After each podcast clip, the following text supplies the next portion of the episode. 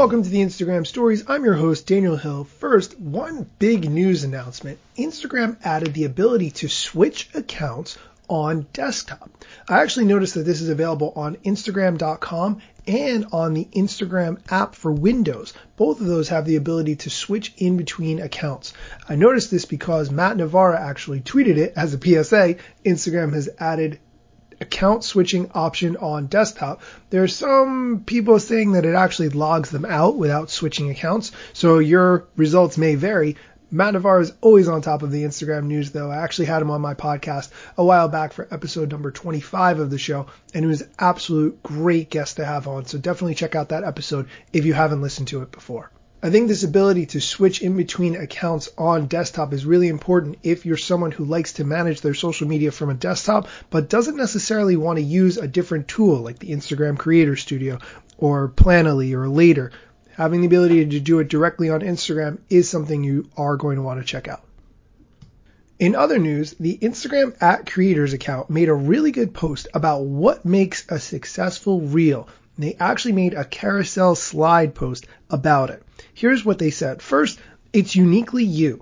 They recommend creating a consistent format and theme that people can easily recognize as yours. Second, they say to make it relatable. Make people laugh and see themselves in your content by focusing on topics that are relatable to everyone. Third, make it easy to recreate. Think about virality. What is easy for others to recreate and put their own spin on? The more accessible your reels are, the more likely they are to turn into trends. Fourth, Keep it simple. Reels don't need to be high production. Less is more. Keep it simple by recording with your phone and using the effects available in your Reels camera.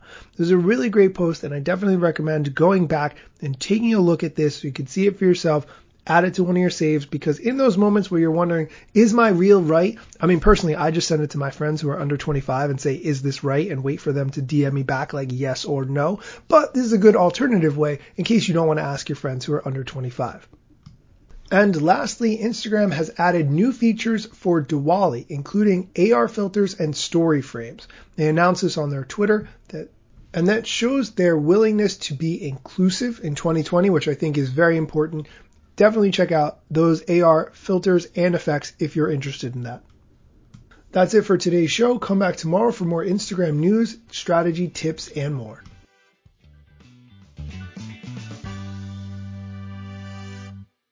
One of the things that I've really struggled with is promoting my podcast on Instagram promoting my podcast on my flash briefing makes sense because you're the kind of person who already listens to audio content. But how do I show graphically some of the cool things that are happening on the podcast interviews that I'm doing?